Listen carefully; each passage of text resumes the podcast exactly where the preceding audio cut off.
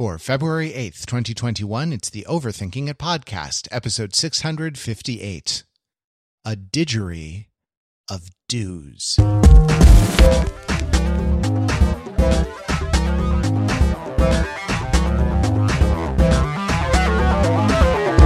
Welcome to Overthinking It, where we subject the popular culture to a level of scrutiny it probably doesn't deserve.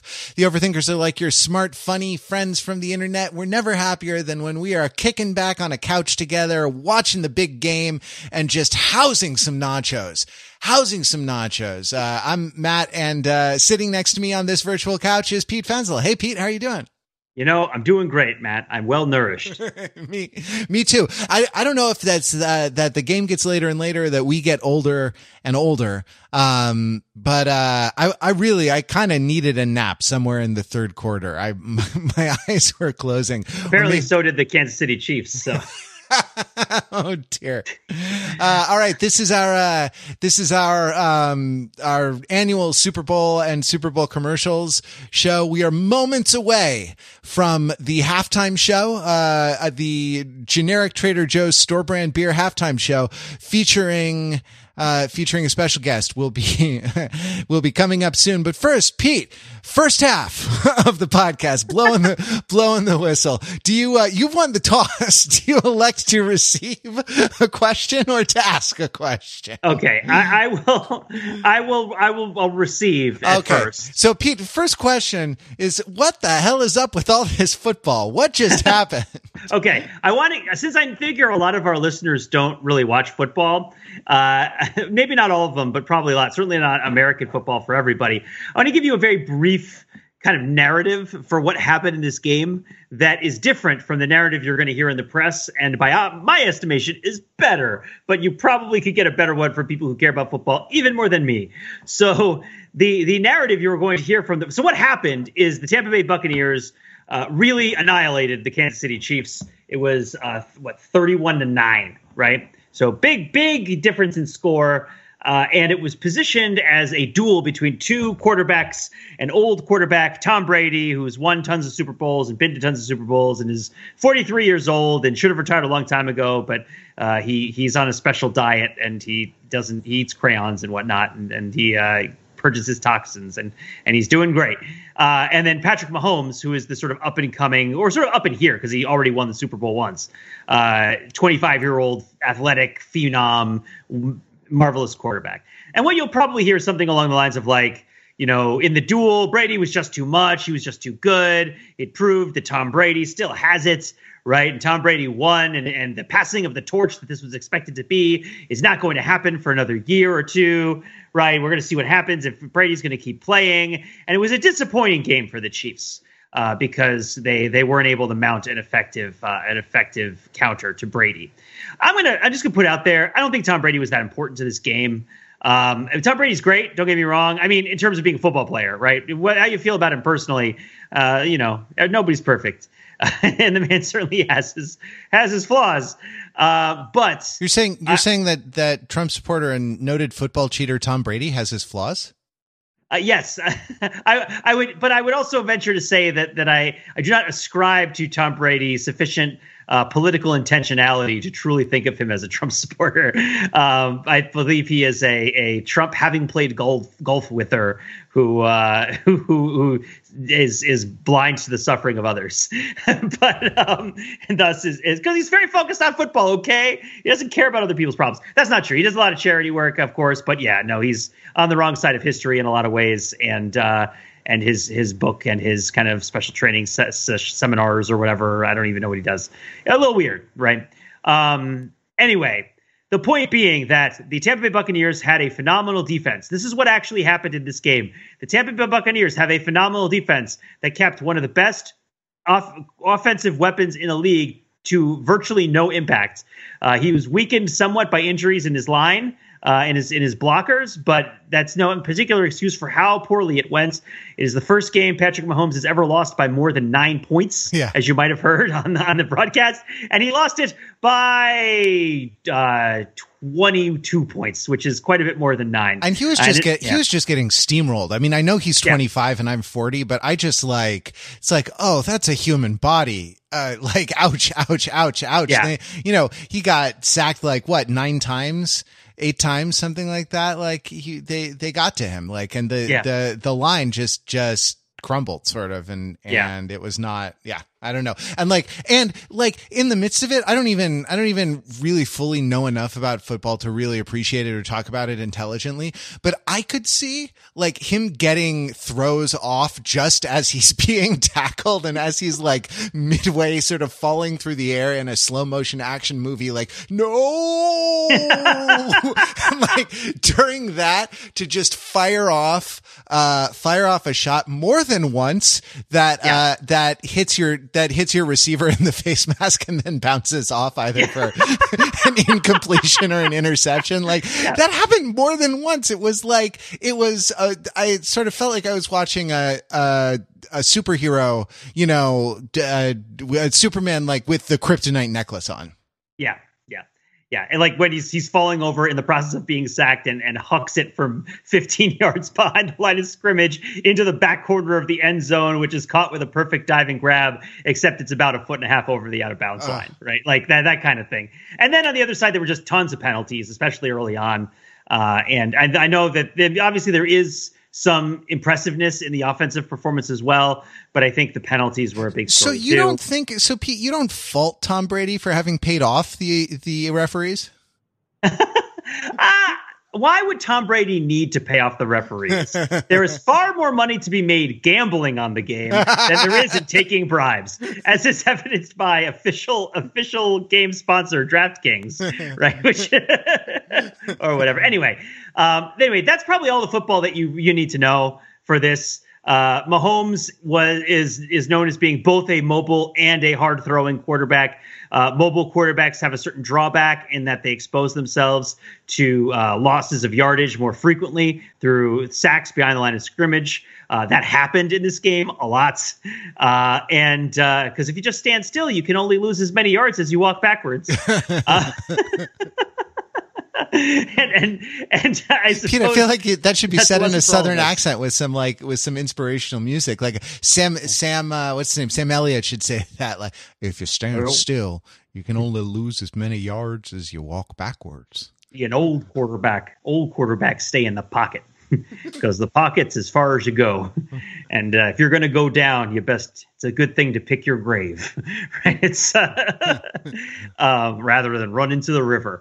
Anyway, that's all the football we need to talk about for this. We can talk about the commercials. That's the ostensible purpose we're here, right? That is what we've done low this decade plus. So I don't know. Let's dive in. A couple things I noticed, but first, Pete, you are really the great synthesizer. It always makes me uncomfortable when you say this, but I always want you to say it anyway. For 13 years, it's made you uncomfortable for that.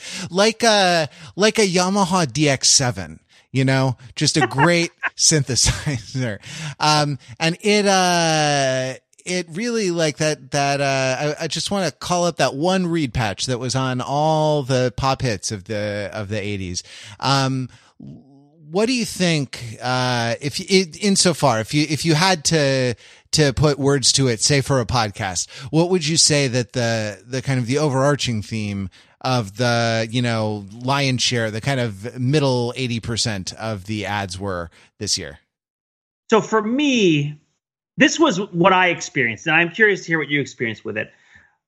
It felt to me that the unifying theme across all of them was that the advertisers couldn't relate to the people watching the TV show, either because they didn't know who they were, or the things that were happening were too intense, or there wasn't a sort of an easy thing to grab onto in terms of a cultural current that they could openly talk about in a way that felt authentic, or not even authentic, the way that felt purposeful, right? That felt like it wasn't just backpedaling and butt covering and whatnot. Very few, I think, of the commercials achieved much in the way of a purpose that connected to something that mattered to the audience. I think that the commercials, by and large, were, I'm going to come to you with my problems, right? My problems as a brand, my problems as a product. And they're either going to be positioned as, you know, actual problems, which, or they're being positioned as things that are making me suffer, which we will laugh about. Or they'll be positioned as things that I am overcoming, right? Like, I'm overcoming my problems. And I presume, because I'm paying for this, that you want to hear me talk about it. And it's a lot of the advertisers, it seemed to me, framing the thing that they care about as the thing that their customers care about in a way that felt notably off base. And I guess I want to talk, I should talk about my favorite ad that exemplified this trend, and then I'll see the floor, because this isn't my favorite ad overall, because there are ads that notably broke from this trend, but I felt like a lot of the ads hewed to this, right? And one of the ads that really stood out to me as my favorite kind of truth dodging ad was the Mountain Dew ad with John Cena. Do you remember this ad? This ad was bonkers. So describe it, because maybe someone didn't see the whole thing, the whole show. So professional wrestler and star of the Oscar-nominated film Ferdinand, John Cena, who was visible throughout the commercial, much to the surprise of his nation, he's in a commercial where he's driving a fantastical car down a fantastical street in a fantastical land, and everything is pink. It's like Dr. Seuss. It's like Dr. Seuss land or something. Yes, pink. Exactly. Like bright. It's like cartoonish and CGI and bright pinks and bits of greens and clashes colors, and the geometries are impossible and the tone is bubbly and inaccessible. Right? It's really quite profound. But he's in this sort of fantasy candy land of Mountain Dew soda, but with this sort of like. Kind of doggy fizzle, televizzle bit of vibe to it, a little bit of Wundershausen thrown in there for good measure. Just this sort of crazy, wacky Dr. Seussian Mountain Dewscape. And he's like, and so we're sort of waiting to hear, like, what's the pitch, right? Like, what's going to happen? We're in this crazy place. Like, what's going to happen in this place that's going to warrant this setup? And you remember what happens, right, Matt? Well, a bunch of like melon birds go by. Everything is melon, right? It's it's melon flavored. That's right. Yeah. Bunch of Mountain Dew things. And then, I mean, I don't know. The thing was, I was trying to count the bottles because what was announced was that there was a contest to count all of the Mountain Dew bottles in the thing, which must have been the second most paused ad behind the 5-second Reddit ad. Oh, I didn't even see that one.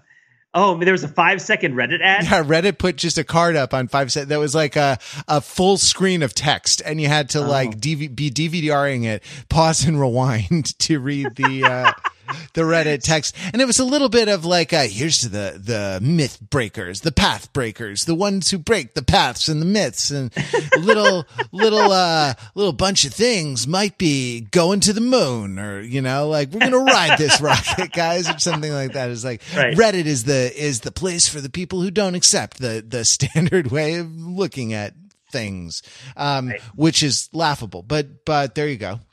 But the idea is that John Cena abruptly and immediately introduces a bizarre problem to the audience, which is that the trunk of my car is flown off open, and a, what do you call them? A didgery of dews, right? a large group of Mountain Dews flies out of the back of his car, and he's like, count them and put it on Twitter. Bye. Right? Like, you could win $1 million. Bye. And it's just this sort of thing of like, They've created the problem that the Mountain Dew has fallen out of the car. They don't want a solution to the problem, but they want you to like help them identify how much Mountain Dew has fallen out of the car. And then, lacking an ending to the story, they're just going to spend the other $1 million that they were going to spend on the ad, paying you to come up with the number of Mountain Dew bottles that have come out of the car. I mean, that's really appropriate to 2020, Pete, because like the year that we've just had, because there is a real kind of actuarial challenge in 2020, you know, and being able to count like, you know, we all suffer losses in life. Sometimes those losses are catastrophic, as in a global pandemic where your country botches the response and the mitigation of the disease. So the all we can do really is count our dead. All we can do, you know, is, you know, we've done the do, and we don't know what we don't even know what we've lost. That's what I'm saying. All we can do is sort of reckon up our losses. If you are the manufacturer of 3D or Doritos, then converting a two-dimensional object into a three-dimensional object is for you still a present and really urgent problem that you need to solve on a daily basis. So if you want to introduce that problem to everybody else, maybe somebody will step away from their, you know, their sort of weeping over the state of humanity to assist you or to commiserate with you over the difficulty of really going to a great deal of effort to produce a quite unpopular snack. Sure. So it's but anyway, sorry, did you I know halftime is going to come up pretty soon, but did you have another thesis that you wanted to throw in? Well, I don't have a thesis so much as I have an antithesis. Okay. I have a Super Bowl halftime antithesis, and like I it relates to what you're saying, but comes at it from a slightly different angle. So maybe we could do that. Then we'll break for the halftime show and come back with the Super Bowl halftime with the Super Bowl commercial synthesis at the at the very end. But the thing that I noticed is, like, you know, there was a word that was not said, right? The word COVID didn't appear in, or pandemic, or disease, or sickness, illness. And I get it. Like, commercials are aspirational. They're supposed to make you feel good about buying things or wanting to buy things. And so, like, bumming you out is probably not a way to do that, unless they're unless they're like subtly negging you the way that, you know, the way that like a guy with a big hat, long hair, and like one painted fingernail at a singles bar might, if this were the mid 2000s, but like, it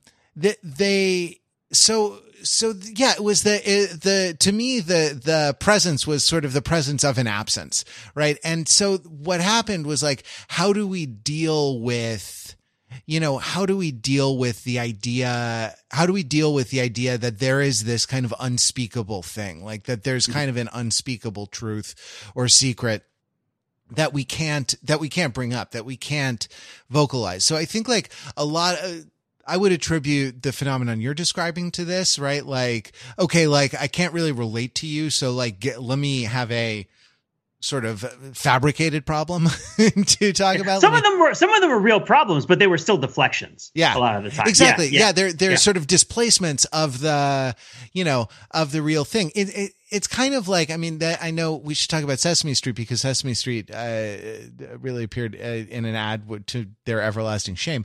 But but like, it's a little bit, one of the best analyses I've ever read of The Cat in the Hat, which is a real sentence that I just said. Well, it's a real it's a real dependent clause, I suppose, is it sort of focuses on the fact that the kids are ultimately unsatisfied by the cat's distractions, because what they really want is for mom to come home.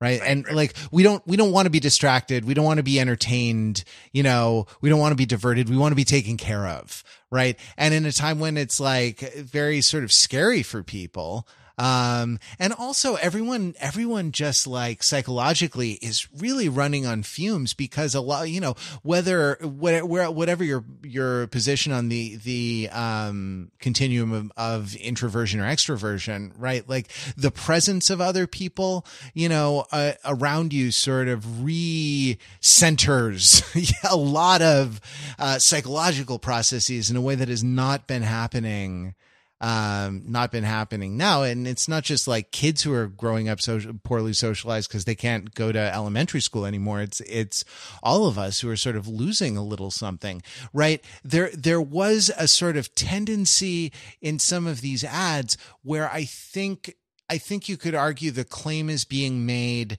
that I am the only person that exists, right? That I am like, and that you like, not only do your problems not matter to me, but that like you don't exist. Like you sort of don't have, it's a real problem of other minds kind of thing, I suppose. Right. Like you don't have the status of an agent in my universe, which consists entirely of me. And I think it doesn't help that a lot of digital conveniences are sold in the way of like, get exactly what you want at precisely the moment that you want it. And anything that stands in the way of this is bad,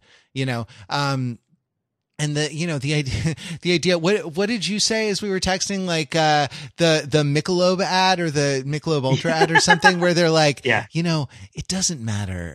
If you're good at sports, really the most important thing is that you're happy.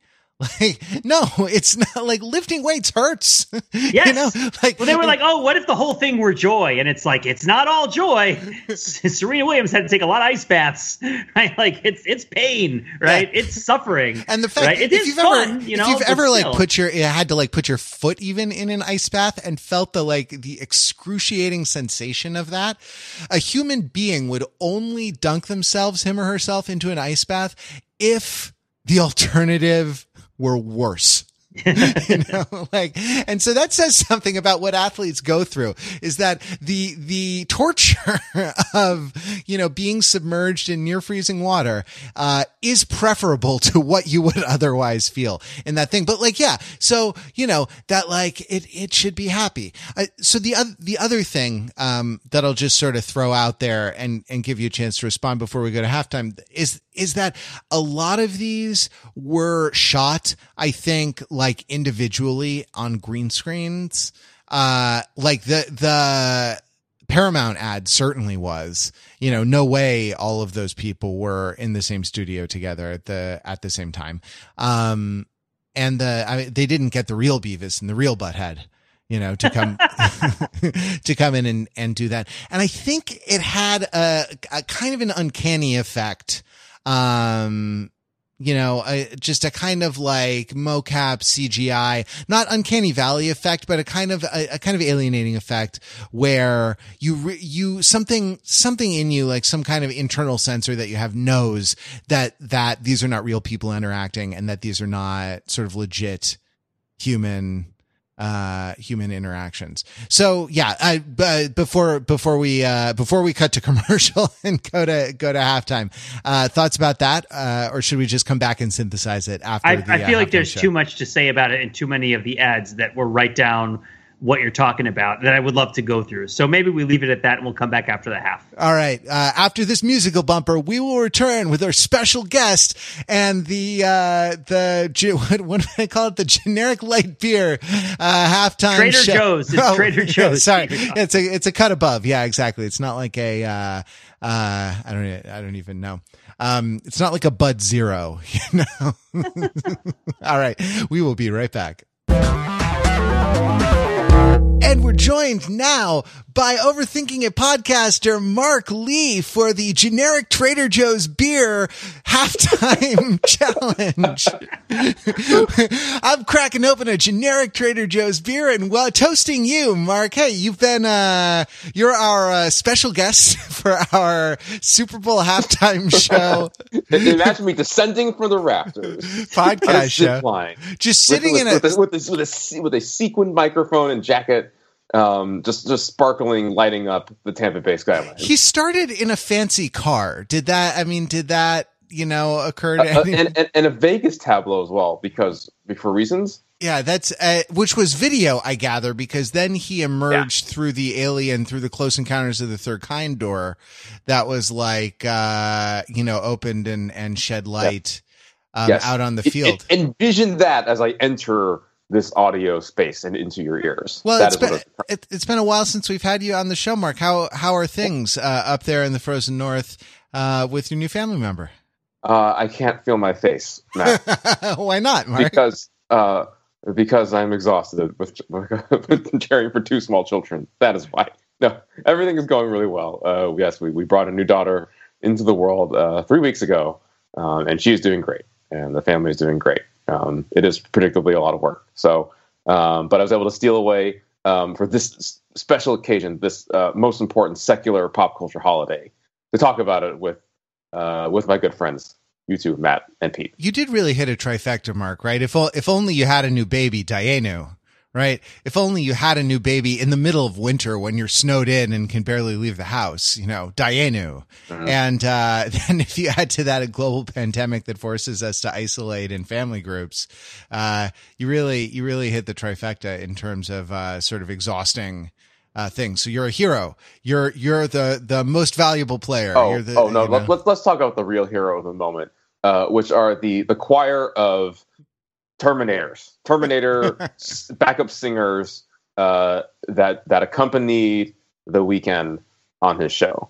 You know, that was the high point at the beginning, and then it was kind of all downhill from there. When I was a kid, I used to put underwear on my head and like run around because I thought it was, you know, that goes on your bottoms, not your tops. And then you go, then you went to go rob a bank. Yeah, well, yeah, exactly. It had that sort of flavor to it as well. That it definitely had underwear face masks. All right, we're talking about The Weeknd. Everybody's working for it, and sometimes we're watching it on television. So The Weeknd did the halftime show. Mark, overall, what were your impressions? It was fine overall. It is so difficult to judge this sort of thing because we're quick to think about the benchmarks, the very high standard that previous Super Bowl halftime shows have set, and just kind of our general high expectations for just live spectacle, spectacular entertainment. But I gather there were some, safety restrictions for the show, which is why at least most of it was in the stands. Although I was confused why they started then ran out onto the field for a big chunk of it. So there's of course that big aspect of it. Very importantly, at least for me, I don't know about you guys, but I'm not that familiar with the music of The Weeknd. Of course, I Can't Feel My Face was a massive hit from a few years ago. There are a few other things that I kind of was roughly familiar with as the show progressed. So I just generally had like kind of low expectations for all of it. And I think maybe the one word that I'll land on definitively is it was alienating. Huh. Alienating for context reasons, first of all, just let's have some real talk here, right? Like, I live in New York City, the state of performing arts here, anything like seeing live entertainment is dire, right? We've got like, it is a highlight of the neighborhood that one of the business organizations teamed up with a local concert music organization associated, kind of adjacent to Lincoln Center, and they have musicians who are classical musicians who are performing live in a vacant storefront, and then their sound is being pumped out to the street, and then so people will gather and cheer enthusiastically because they are just starved for live entertainment, and they'll like kind of stand out there and huddle in the cold and listen to some violinists play beautiful Bach music and applaud, and then move on with their dreary existences because folks, existence is dreary still.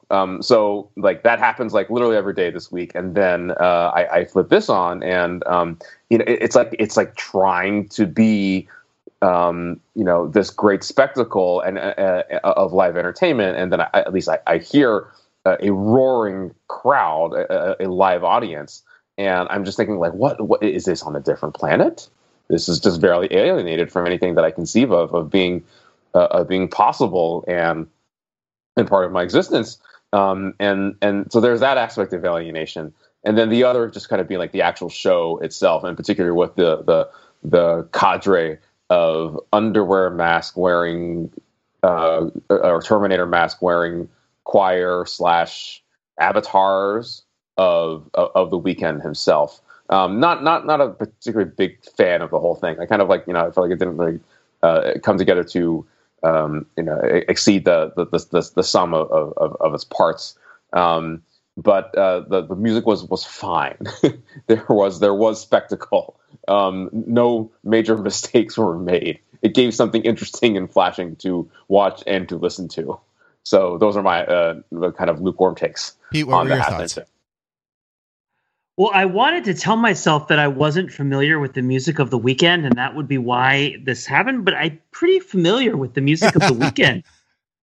So, for example, one might be forgiven for not realizing that one of the big songs that was performed was from 50 Shades of Grey. Yep. Because I think, is this the only Super Bowl halftime show to have zero women in it of any sort? Uh-huh. Or is that Adam Levine did that too? I don't even remember. Maybe it was when Paul McCartney did it and it was just him. But I don't necessarily mean that was the deciding factor, but it is always interesting in Super Bowl halftime shows, particularly when a song is taken out of a context and performed in the stadium and they don't do anything in the performance to re-suggest the context, if the context is very different from the context of performing it in a stadium. Mm-hmm. And so for me, part of the challenge is that The Weeknd's music, it's romantic and erotic, but it's like intimate. It's not Slash standing in the desert wailing on his electric guitar. It's not even Beyonce with her like hair blowing in the wind, snapping her fingers and like smashing fire hydrants or like riding Bonnie and Clyde with Jay-Z.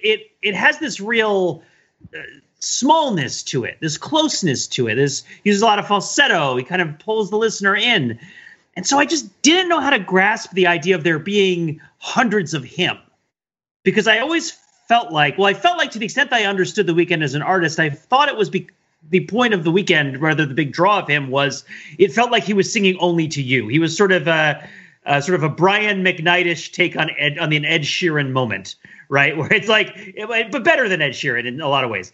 But sort of like drawing in the listener, bringing that R&B Quiet Storm energy, but just making it very small and then producing it with this sort of modern and contemporary technology and production. So it was weird that he looked so much like Bruno Mars did, mm-hmm. when Bruno Mars's music is completely different. Right. And I noticed that. Yeah. He looked like Bruno Mars, and that one song sounded exactly like The Killers. Yeah. It was like, I don't think even if you knew, you probably know The Weeknd's music more than you felt like you did watching that, because I don't feel like in that performance, he approached it as an opportunity to articulate an overall feel for his oeuvre, right? Or to make an overall statement that sort of encapsulated the music that he was performing, right? It wasn't sort of like, who are some examples of artists who did something like that? Even something like Aerosmith or Britney Spears or something way back in the day, or U2, right? Where it's like, we are U2 and this is what we stand for, right?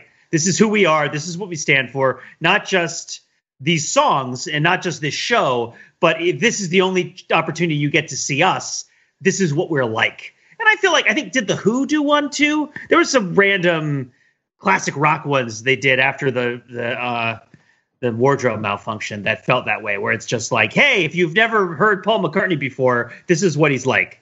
And which is a strange thing to ask. But yeah, I don't know.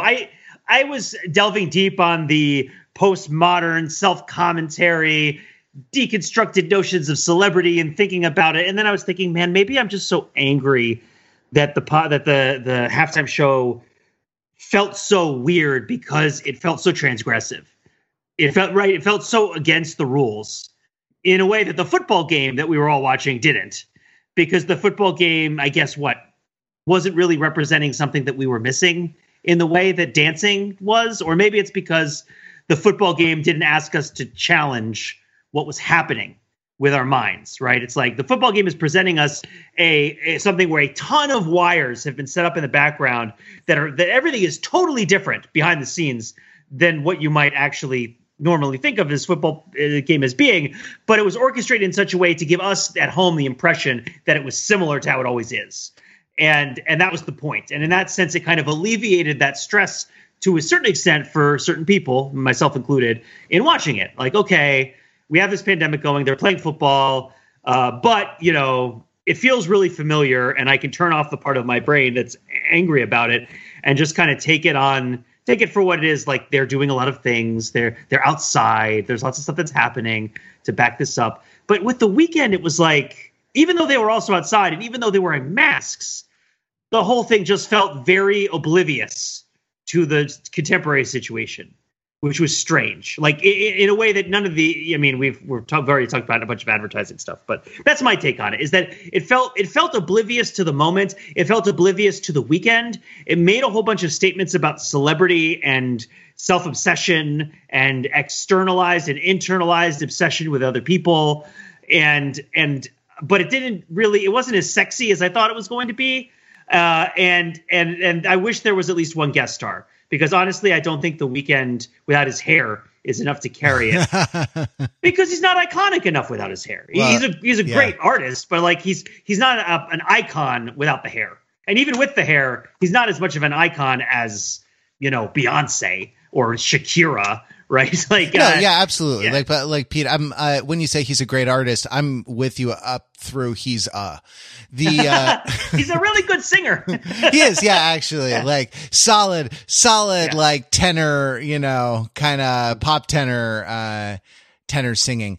One way to think about charisma is it's a quality that sort of draws you to somebody. Another way to think about charisma is that it's a quality that lets you identify with somebody. Sort of charisma in a performer is like, you know, I don't know, when you watch what would be like a non-controversial example.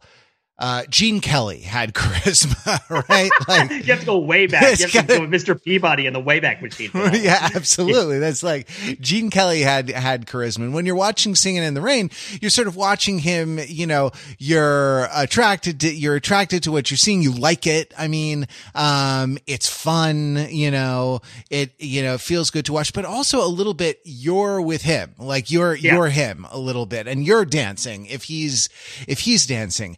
And the sort of by that definition, in that particular facet of charisma, The Weeknd has no charisma, you know, because like compared with, I mean, like it seemed like actually like in the suit, a little bit with the new haircut, this stuff, and with, you know, Bruno Mars having been a Super Bowl performer, it seemed like it was a comparison that was sort of being invited, right? And Bruno Mars is oozing charisma, right? And what, you know, and it feels good to listen to him sing and to watch him dance the way it felt good to watch.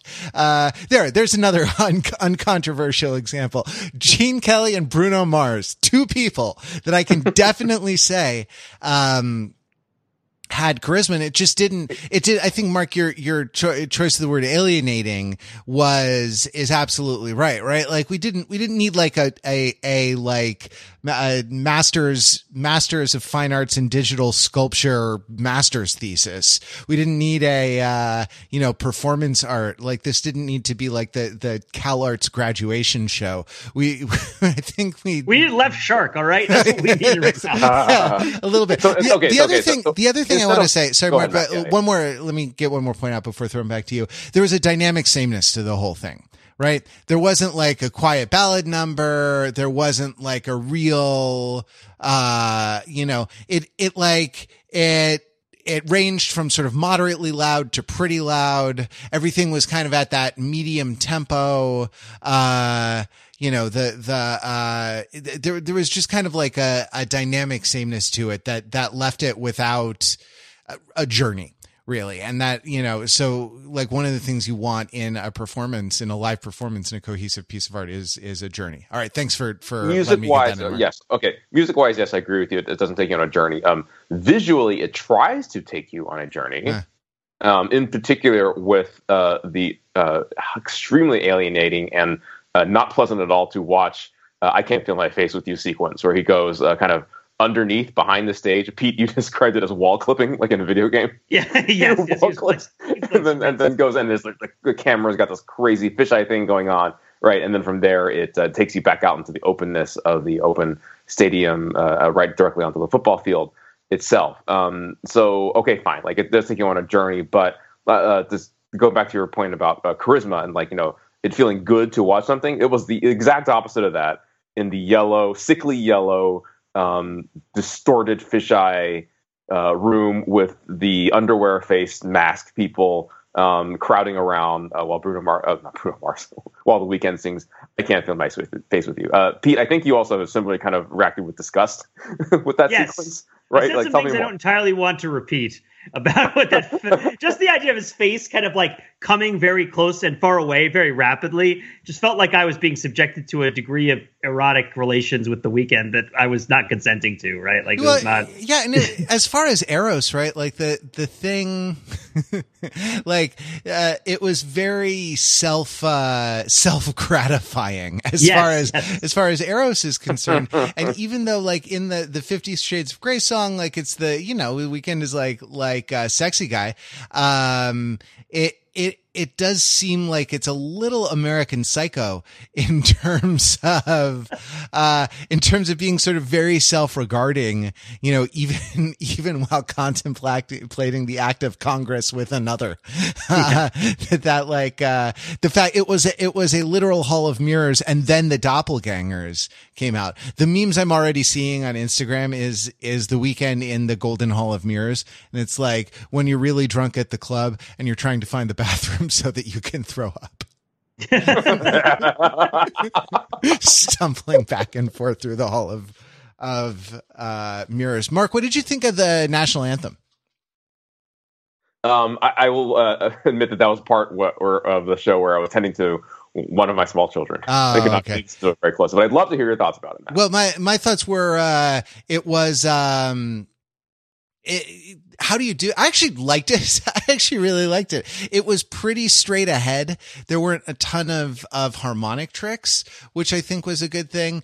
It ended with the Whitney Houston ending, the flat 6, flat 7-1, which is, you know, really tradition at this point. And the other thing is, how do you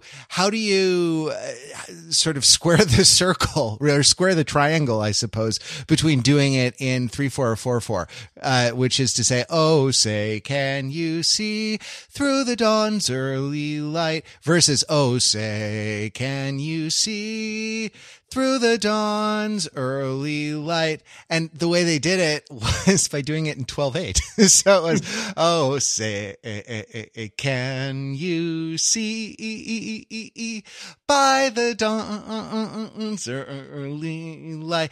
I was just kind of beating out the subdivisions there. So that was great. And then it metrically modulated to 3/4 at the end, which actually gave the last bit a lot of momentum. The fact that it was a duet, I think, also was interesting, but the performance by her before that was the pre-show thing that I thought was particularly cool.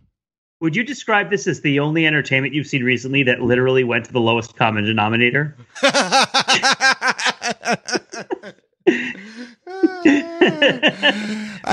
don't know, Pete. I've been watching Say Yes to the Dress. Fair. I also did not see the national anthem because I was attending to a small child, and I felt bad about it, but I'm glad that it was good.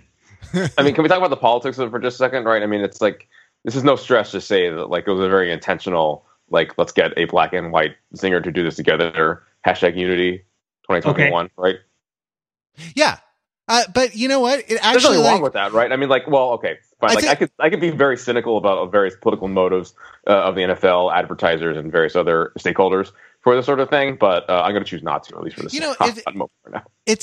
There's a way in which, Mark, and actually in a real way, not in a Fenzelian way, but in a way, it's bad if the show is bad, and it's good if the show is good.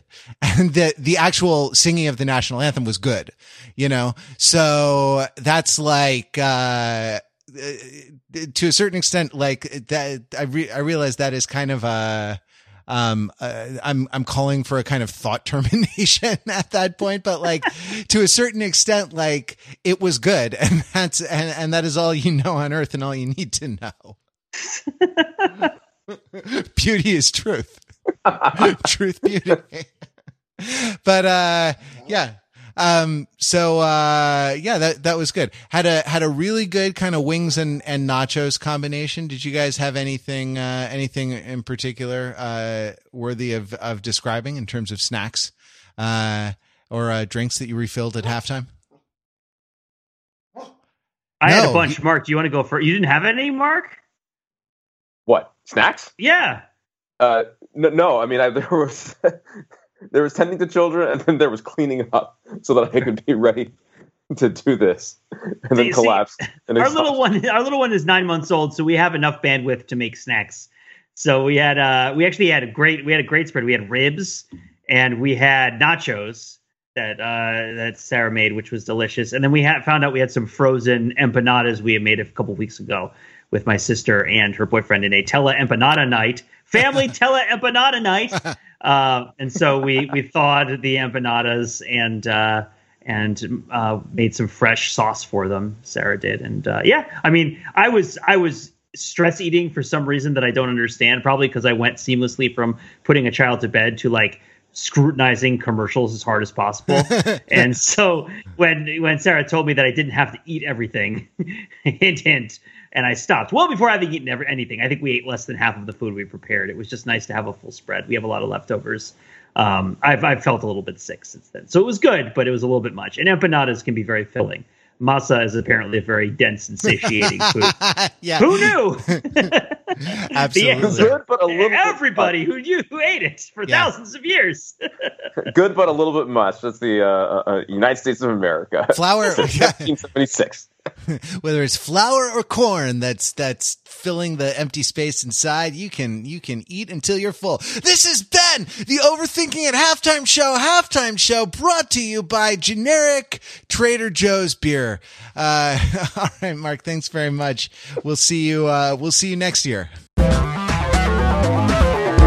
We're back. Wow, that Pete, that was an incredible show, wasn't it? I liked how all the fireworks went off and the dancers fell to the ground on the end. It was really amazing that Mark really just fell over and lay motionless on the ground, probably paralyzed with exhaustion after the particular night he's had. All right, you elected to receive in the first half. I'm electing to kick off to you, and what I'm going to kick off is the question.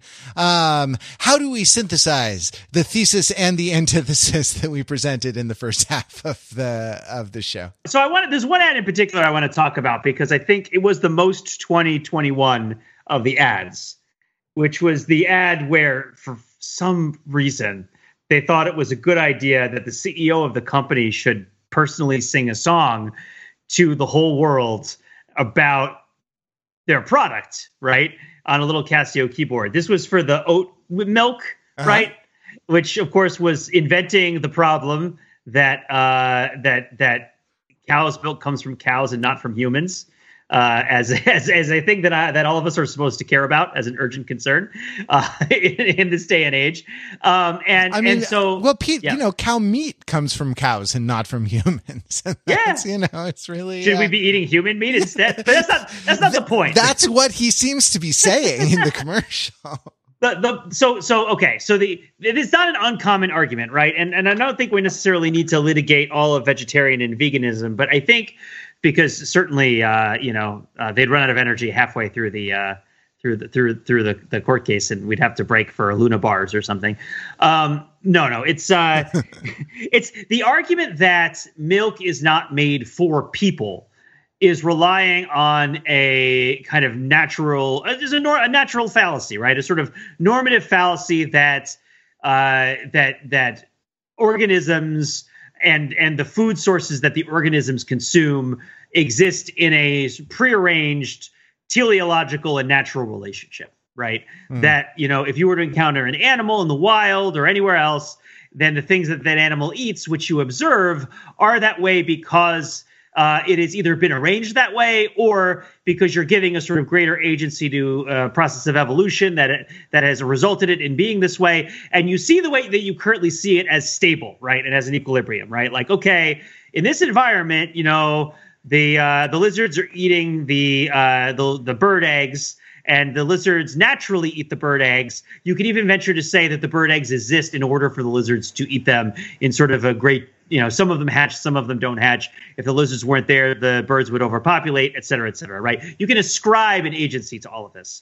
if you want, right? And you could say, well, if someone were to come along and to feed the lizard, say like a corn substitute, you'd be like, well, that's not what the lizard is meant to eat. The lizard is meant to eat the eggs. Though if you were to consult the birds might have a different opinion on the matter, right?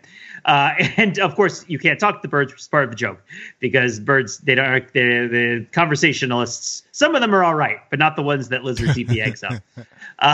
But anyway, you sort of, but I mean, that's neither here nor there. The point is that the proposition that cow's milk was not even mentioned, right? The notion that cow's milk is something that human beings shouldn't consume because it's created by an animal other than a human, right? And because other animals don't generally eat the dairy of other animals, right? It's not a common thing. So humans are doing this thing that a lot of other animals don't really do.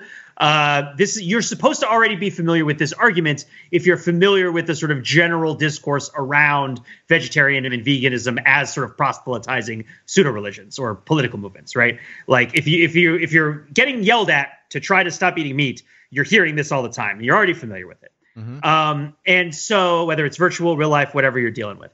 So, but the CEO comes out and he sings it to you, right? But he's not just singing it to you. He sings it alone in a field, right? Yes, right. That is right. Yeah, alone in a field, as if he's the only person alive. Exactly, a field of oats, right? Right. And he's not good, right? Like that. I feel like he's not a good singer. Yeah. That's right, I feel like that's a really important part of the ad, is that his song is stupid and that he is not singing his stupid song well. So, right. Well, you know, I was trying to say his point is kind of arcane, right? Which is really all that I'm not trying. It doesn't. None of this really relies on it being right or not, but more like it's niche, right? Like, I don't expect most of the people watching the Super Bowl to be familiar with the rhetorical argument that human beings shouldn't drink cow's milk because humans are some of the only mammals that, or some say the only mammals that drink the dairy of other animals, right? Like, that's all pre-reading. That's all prerequisites to the Super Bowl ad, which, by the way, might I remind you, a mere 20 years ago was monkeys dancing around and hitting each other with cymbals. So the subject matter of the song is arcane. The song itself isn't that great, and the guy singing it isn't good at singing. Is the trifecta, right? Yeah, that's it. 3 for 3. So how does this? So talk to me about. Do you see this more as, because it definitely seems to ascribe to your side of things, which is that the CEO singing by himself is the only person in the world. Well, it's an invented, like the you know, the real problem is that you know, our mother is gone, right? And like we two sad sacks, Sally and me, you know, are stuck alone in the house on a rainy day, and in comes this cat, you know. The real problem, right, is that I'm alone in the field.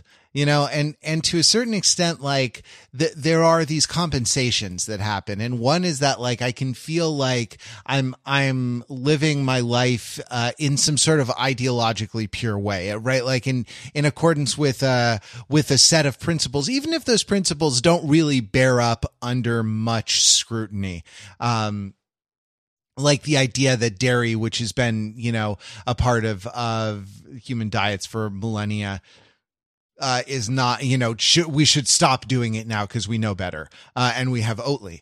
They just didn't have Oatly before.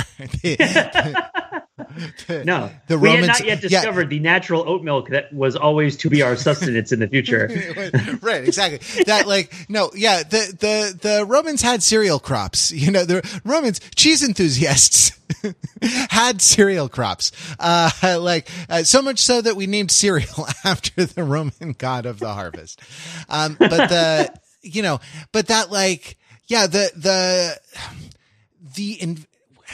trying to describe a dynamic, and it's that the invented problem allows for a kind of triumph, allows for a kind of surmounting of a problem that is an unsatisfactory but only available kind of gratification under present circumstances. Those present circumstances being we're all sort of separated from each other, you know, right. And that, like, least I hope we're separated from each other, man. Like the pictures I'm seeing coming in through the internets of people like getting together to party irresponsibly around the Super Bowl are just pissing me off. But you know, that's part narrative of the problem too, right? Well, right, yeah. I suppose we're not even alone together. Yeah, exactly. We're alone. Yeah, exactly. We're a number of responsible people being alone and like bearing all the problems that comes with, and then a number of irresponsible people who decide that solidarity doesn't apply to them, and that we're sort of doubly isolated, right? Like we're isolated physically for reasons of health and safety, and we're isolated sort of morally, and like And so like the idea that like this is, I think, like we can't make a better commercial, you know, we can't like make a more involved commercial. We can't have, you know, multiple people we can't even hire actors. We have to have the CEO sing this song that, like, as you say, makes a dubious claim, in a really bad jingle. You know, he would not graduate from jingle writing school with that jingle, on a chintzy sounding little synthesizer and singing very poorly. And that, like, but that's what we have, you know, and that, like, you know, you can do that. I mean, a little bit, I thought the M&M ad was like this, the scene was very different. The kind of the scenario was very different, but it was a bunch of like, individuals apologizing for structural unfairness, like structural, kind of individual instances of oppression that are based on much larger systemic issues that exist at the level of a society, right, rather than the level of individuals. But like, I'm sorry for mansplaining, or I was one. And then, like, of course they had to twist the knife with like, mansplaining is when, and the woman cuts him off and says, I know what it is, give me the M&Ms. But like, people apologizing for all of these things, all of these sort of social wrongs with a packet of M&Ms, right? And like, it's sort of like, I don't know, the sheer tonnage, right, of sexism, the weight of which has been borne by women individually and collectively throughout the history of the sort of patriarchal societies, right? Like that's not going to be solved by a small bag of mediocre chocolates. What I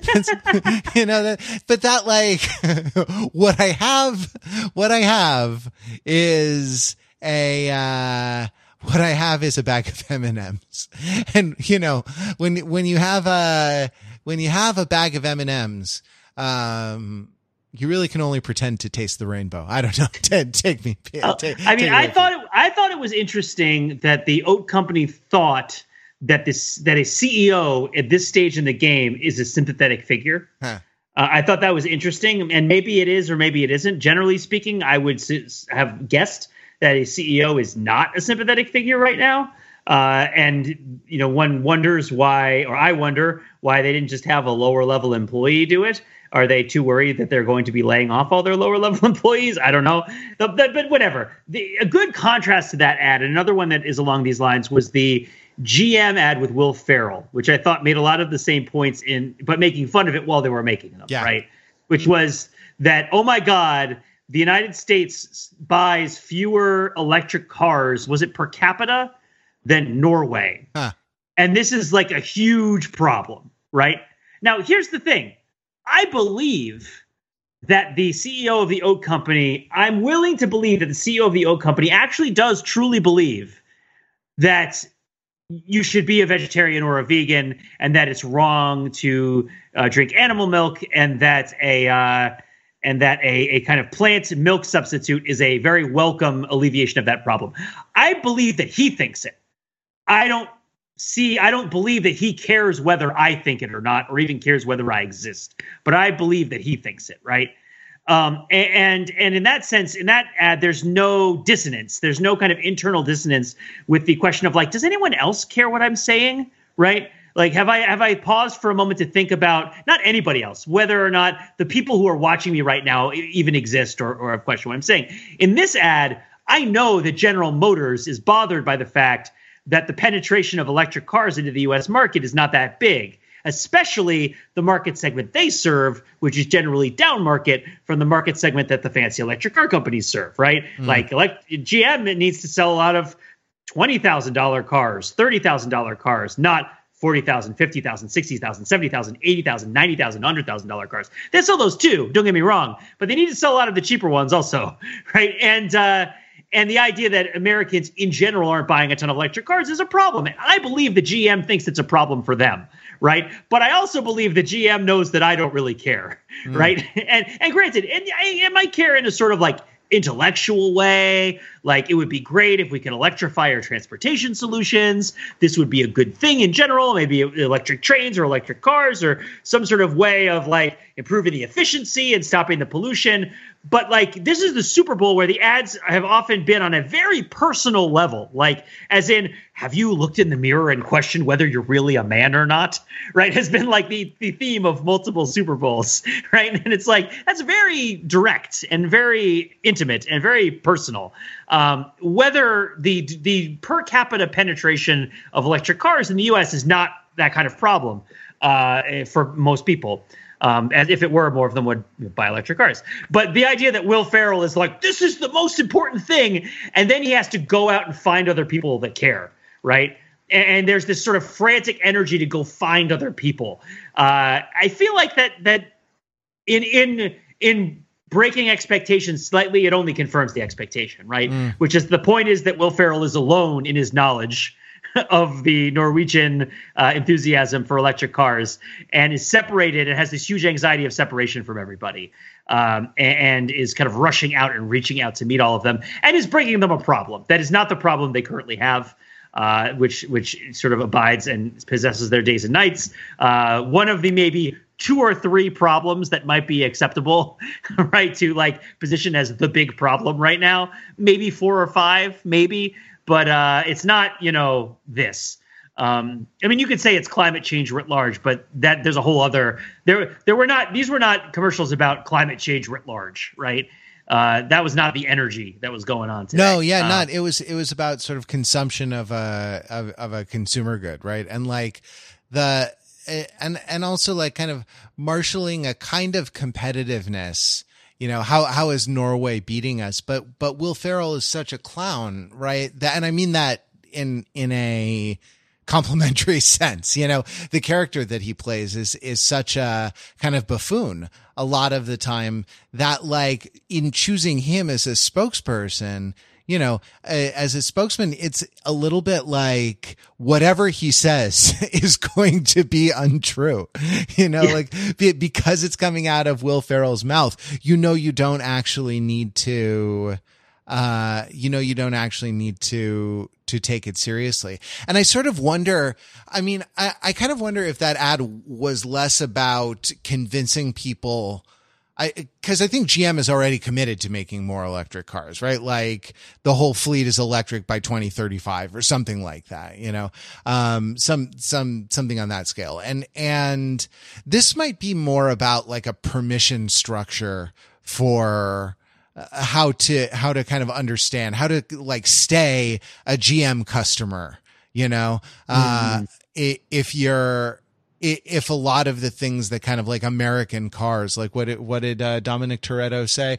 American muscle, that like, you know, if a lot of that is going to change though, you know, you'd be surprised at the output in, you know, torque of some of the, electric motors, but the like, It won't be like this isn't your grandfather's car, but no, like in a bad way. And that, you know, that like, that they need kind of some way of like easing easing into that. They being the rubes who watch the Super Bowl, I suppose, who are a class of people who I imagine are taken in by advertising, whereas I am not, which is probably like very dumb. I worry that people don't know how ironic you're being right now. Yeah, that's what I'm saying. I'm smarter than advertising, and it doesn't influence me. Yeah, it doesn't influence me. Brought to you by the Trader Joe's domestic. They famously don't advertise.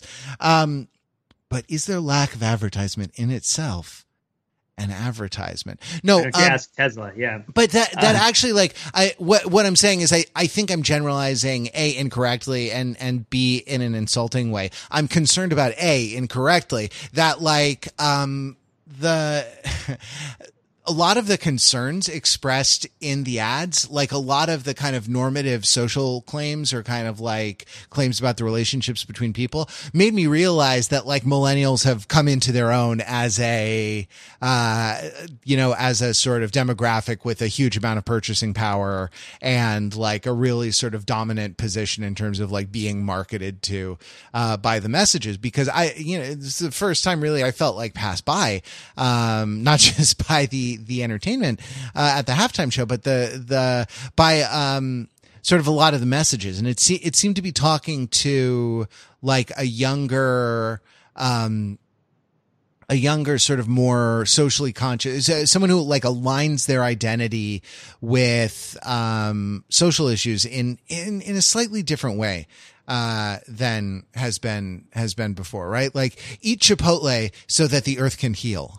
Is the kind of ad that I'm talking about, and in that sense, I guess like the interesting one, I don't know, the interest or like that the so there were the yeah the so it's probably wrong of me to say that Super Bowl ads are for or at least all the Super Bowl ads. The only people that Super Bowl ads are targeted at is the, Bud Light drinking, Ford F-150 driving cohort. Or Chevy Silverado driving cohort. It's not. It's a lot of Chipotle people, a lot of people with TikTok accounts, getting messaged by these Super Bowl ads. I guess like another one that was interesting to me in this respect was in the respect of the issues that we're talking about was the Bruce Springsteen ad. Did that speak to you at all? Or was that like an interesting, that was a tough one. It right? Really was, wasn't it? It's a tough one. Cause so the notion is that he's from the midpoint of the United States. He's like the geographical center of the continental United States. Isn't he from New Jersey? No, he was there in the commercial. in the commercial, right? Well, I mean, the point there's a meta setup, right? Which is that Bruce Springsteen doesn't do commercials, never has, and that like this is commercial numero uno for the boss, right. And that like, and it's for an Italian car company. I mean, yeah, I suppose now it is. But that like, it's for Jeep. That's what we're talking about. It's for an American brand, I suppose, owned by an Italian car company. I mean, but they're like, he didn't pitch a product in the thing, like, and it was like the last thing was like brought to you by Jeep. That was the thing. Like he wouldn't actually endorse a product. I guess some Jeeps appeared in the ad, but they weren't particularly focused on, and they weren't new. Yeah, exactly. If they were new, then I didn't notice. It wasn't like the new Jeep Wagoneer, right? Like it wasn't anything like that. And they were sort of dusty because they were out in the roads but like there was no one else. That was the thing. It was a thing about like a comedy of man, it was a thing about sort of fellowship and like, brother and sisterhood, treating your neighbor like a neighbor and not like an enemy, an end to these troubled, divided times, in all the scare quotes. But like no one else appeared in it. It was very weird. And the landscapes in it were very beautiful and very beautifully photographed, but were desolate.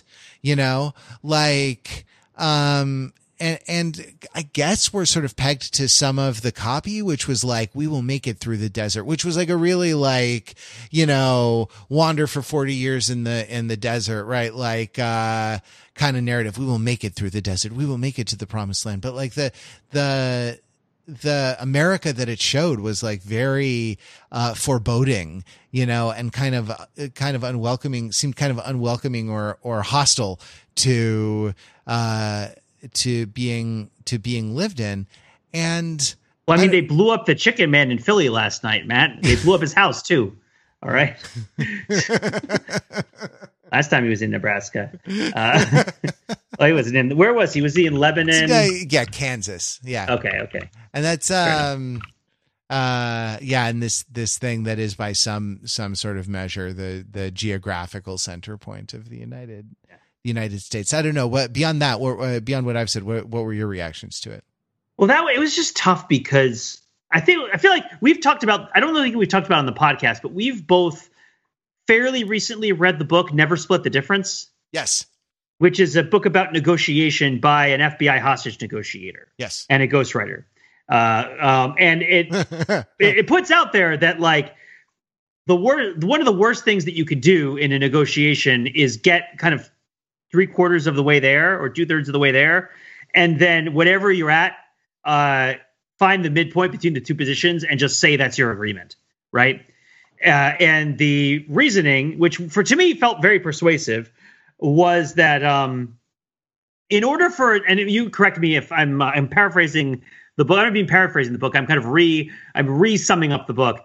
Is that when two people have a meaningful disagreement and they definitely want different things and they have various levels of leverage over each other that they're trying to negotiate. And they're trying to get to an agreement of some kind because each of them wants something in the situation, then an agreement where somebody just says yes is worthless, right? You would much rather have an agreement that you know will stick or has a chance of sticking. And that one of the big enemies of agreements that stick is putting something out there that people can say yes to in a non-committal way that doesn't actually tackle the sticking points that would come closer to the end of a negotiation, and that doesn't really pose those kinds of final questions and kind of get to a resolution on them, right? And so in the sense that the center is – I know people talk about political centrism a lot. I'm not really a huge fan of the notion of political centrism, if only because I think we too readily accept that these things exist on a single continuum. There are multiple continuums. There's multiple – constituencies, people's preferences align differently, and even outside of preferences, their interests align differently. So I don't necessarily think it's the case that the middle is equidistant from the two edges, right? There is something that sort of feels like a middle and something that feels sort of like an edge, and we use those to describe what we're doing, perhaps because of the sense of alarm that's associated with it and also the sense of risk that's associated with it. And also the sense of complacency that might be associated with it and the sense of safety that might be associated with it. But I don't necessarily think it really means that you're dealing with the middle of a seesaw, right? Where you're less likely to be thrown about. And in that sense, I felt like, so it's useful to say, okay, there's a middle in the sense of common ground, a place to meet, right? A place to come together, which is, of course, one thing that we all crave right now and don't have. But the notion that everybody would just sort of arrive at the middle felt like it felt like a cheat, right? I was like, Bruce, I don't get it, right? Like there are meaningful and really painful and difficult disagreements. Although at the same time, I think, well, you know, here's the thing. Bruce isn't really saying to everybody that there's a middle. Bruce is talking to the people who, A, know that's Bruce, right? Because I don't think it even mentions Bruce Springsteen, does it? No. Like, he never mentions who he is, and he's wearing a cowboy hat, right? Mm. So, like, how do you know who he is unless you know what Bruce Springsteen looks like now, right? He's not just facing you with his butt in a handkerchief, right? So, like, you have to know who Bruce Springsteen looks like now in order to probably be the person that ad is targeting. And as I've mentioned about this in a couple of conversations recently, the notion that a sort of reconciliation, a centrist reconciliation, is possible and desirable isn't necessarily something that you would put forward to everybody because you honestly believe that everybody is going to do it. It's something that you would perhaps put out to people who would want that, right? Or respond to it, right? Or care about it, right? Ironically enough, the section, right? The group that identifies with that, which in this case is being put out there to be like people who might like Jeeps, but also people who are hurting. So, I mean, I guess the one thing I'll say is that there were two commercials. There were commercials about first responders, which it's fine, but I like that the first responder or the nurse manager got to toss the coin. That felt like adequately respectful. Right. But some of the commercials about first responders it's awful. Stand there so that I can use you in a prop for my, for advocating my position, right? Like, yeah. Stand there so that I can perform an adoration of you that is, momentarily useful to me, ad hoc to a particular, to a particular situation like that. Yeah. It's awful. But you want to honor the first responders, pay them adequately. Yeah. Sorry, Pete, I cut it. Oh no, it's okay. But there were two ads that to me, the Springsteen ad matched with another ad to me that spoke to really trying to take on the pathos of the situation. And so I believe that Bruce Springsteen is like, I've driven all over the country. I've toured everywhere. I've seen everything. I've seen the really sad places. I've seen the happy places. I felt the pain and loss. I'm, of course, getting older and then very scared. There's a lot of scary things that are happening, right, to me and to the people around me, to my friends and to my family, with COVID, without COVID, all of it. And there's this saying like, hey, we can forge a middle, right? Maybe that's what I was sort of missing on it, was less of we can come to the middle, because I'm like, well, you might go there and nobody's going to be there. But I guess if more than one people go, then the others will be there. And I was a little bit reluctant about that and the idea this isn't really a solution for all of us. But I guess that to the extent that Bruce Springsteen always sings of a promised land, it's always one that may or may not actually be there when the time comes, right? And you have to take it on faith. And the other ad that felt like that was the Bass Pro Shop ad and the track and the side-by-side ad, the ad for that stuff, which made me weep a little bit, honestly, which to me was probably, other than John Cena shooting Mountain Dew out of his butt in the car, was probably my favorite ad of the night. The shaving one was pretty good too, although it also had a sense of myopia about people's concerns regarding their facial hair in this moment. But yeah, the idea that the picture, right, of the father and son catching a fish, and it's like, what is in that picture, right? Like, what does that picture mean? Did the dad die of COVID? Is the son an adult now and the dad doesn't get to see him, right? Because he lives far away and they can't visit. Is that a grandson and you don't get to see your grandkids because you're separated by COVID, right?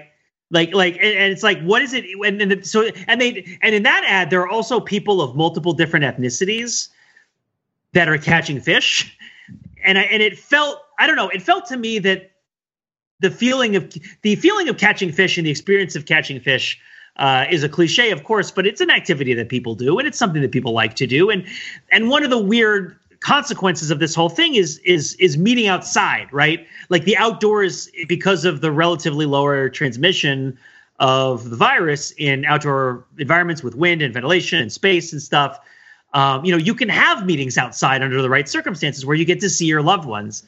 And the idea that like different people, they're not all coming together to hang out and fish together, right? Like we're not saying that it's fixing that, right? But that each of them is having an opportunity to go out with their families and their people that they care about, and that they each have the same sort of essential problem. It's really more of a Priam Achilles moment, right? Where it's like, don't you realize that my Hector is dead, right? Like, and you and your Patroclus is dead, right? And we're mortal, and like, give me back the body of my son so I can bury him. Because out of this stance that we both sort of mutually recognize what's going on, like I'm going to go fishing and you're going to go fishing. We're each going to go fishing, right? And we're both trying to deal with the fact that right now it's been really hard to see anybody. I mean, I'm choking up even talking about it. But just the like the sort of the photography and the sort of people presented without comments, where it's like, when was the last time you saw this person fish and how old are they right now and are they still around, right? That matched with the energy of the Bruce Springsteen ad quite a bit to me. And And I mean, I don't know. I've always side by sides are cool, but where the F would I take a side by side? You can't drive it on the road. Like, I can't park it in the back. I can't drive it anywhere. I don't go anywhere where I would need it.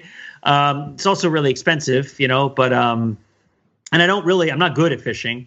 But you know, it's sort of like, if what we're saying here is that talking about our distances from other people are unspeakable, right? That like that it's being omitted from a lot of these ads because it's unspeakable right now. It's like the shaving ad can't say, hey, you know how none of your face-to-face interactions have like felt motivating with the stake of actual social connection and engagement. So you like stopped caring for yourself and you've just like grown a thicket on your face that you've maybe shorn off 4 or 5 times with a hacksaw or like a machete, right? Yes, like, you know, that's been my experience. And it's like, no, it's like, oh yeah, we have men want our little daughters to braid their hair. And it's like, I mean, I guess that's true. But at the same time, it's like, you also kind of probably need the little daughter to be able to go see her friends so that you could have some time to yourself. Like, and also that's not what's going on with your beard right now. Right. That commercial at the very least acknowledged and need that they expected their audience to have. Although I do take it as a point that a bunch of those ads, though not uniformly, were probably addressing things that felt immediate to some people who just have a different cultural vocabulary than me. And I was just like, that's what you care about. That's not what I care about. Yeah. Right. And I feel like in other Super Bowl instances and other advertising instances, there have been a lot of situations where it's like, okay, they're talking to somebody other than me, but I get that there's a message, right? And here it kind of felt like there wasn't even really a message because there wasn't like a transmission and a reception. Yeah. But I've gone off and I've monopolized for too much. But I would just say that like if we're in a sort of Hamilton situation where, you know, it's the unimaginable, right? Mm-hmm. We can't talk about what's happening with our relationships with other people and how distant we are from them and why. So some of the ads were just going to pretend that you're bound up in a nutshell and you're the king of infinite Mountain Dews, right? Yes. It's like you can cram yourself alone into a 3D Doritos vending machine, and there you can expand to become yourself, right? Or we can get close to the idea of talking about it by talking about our distance from each other politically, or the pain of all that stuff, or we haven't really talked a lot about the racial inclusivity and hey, don't murder people because of their race stuff, which I think is just like at this point. I don't think anything was said that was new that would be enriched by our participating in it other than to acknowledge that it's happening and it's important. But this other further notion of like, here's just a picture of two people hanging out. And it's like, bah! Right? Like, I can't take it. I just can't take it. It's called a side-by-side because you ride it side-by-side, Matt. And the side-by-side in the commercial was empty. Oh. Sorry, I'm gonna have to punt to you. I've talked for too long already and I'm mentally and emotionally exhausted. The Super Bowl podcast is the second punchiest podcast every year except for the Oscars. Well, because it's so late. With the Super Bowl and the Oscars, with one you have the veneration of a bunch of overpaid but ultimately vapid and vacant human beings, and the other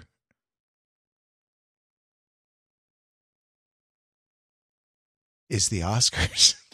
But at least they're all married to Brazilian supermodels, right? So it's all good. No, I think we're gonna have to leave it there because we're wrapping up on time. We are very interested though in connecting with you, our listeners, however we can do that. So if you want to send us your takes in the comments on the show notes for this podcast, your favorite, you can just copy and paste in a link and it might auto embed. I'm not totally sure. Link up some of your favorite commercials and we can talk about them together in the comments on the show notes. It is not you know, it is not a substitute for meeting in person. Maybe when this is all over, we can have the second in-person meet, or third, I suppose, in-person meetup in the history of this site. But, you know, it's it might be the best we can do for a little while. All right. Thanks for listening, Pete. Thanks for speaking with me and for staying up very late, as you do every year on the East Coast for the Super Bowl podcast. We'll be back next week with more Overthinking It podcast. Till then, visit us on the web at Overthinking It, where we subject the popular culture to a level of scrutiny it probably doesn't deserve.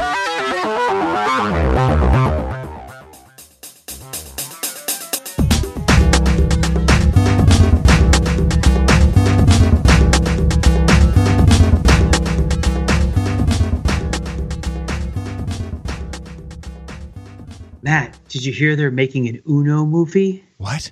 Oh, yeah, goodness. They optioned an Uno. We could have an Overthinking It game night, the second one, after the Battleship one. It'd be great. That was so fun. Oh, you know, I would like to say that these couple years have scored some hits, but I don't think they've sunk this Battleship just yet.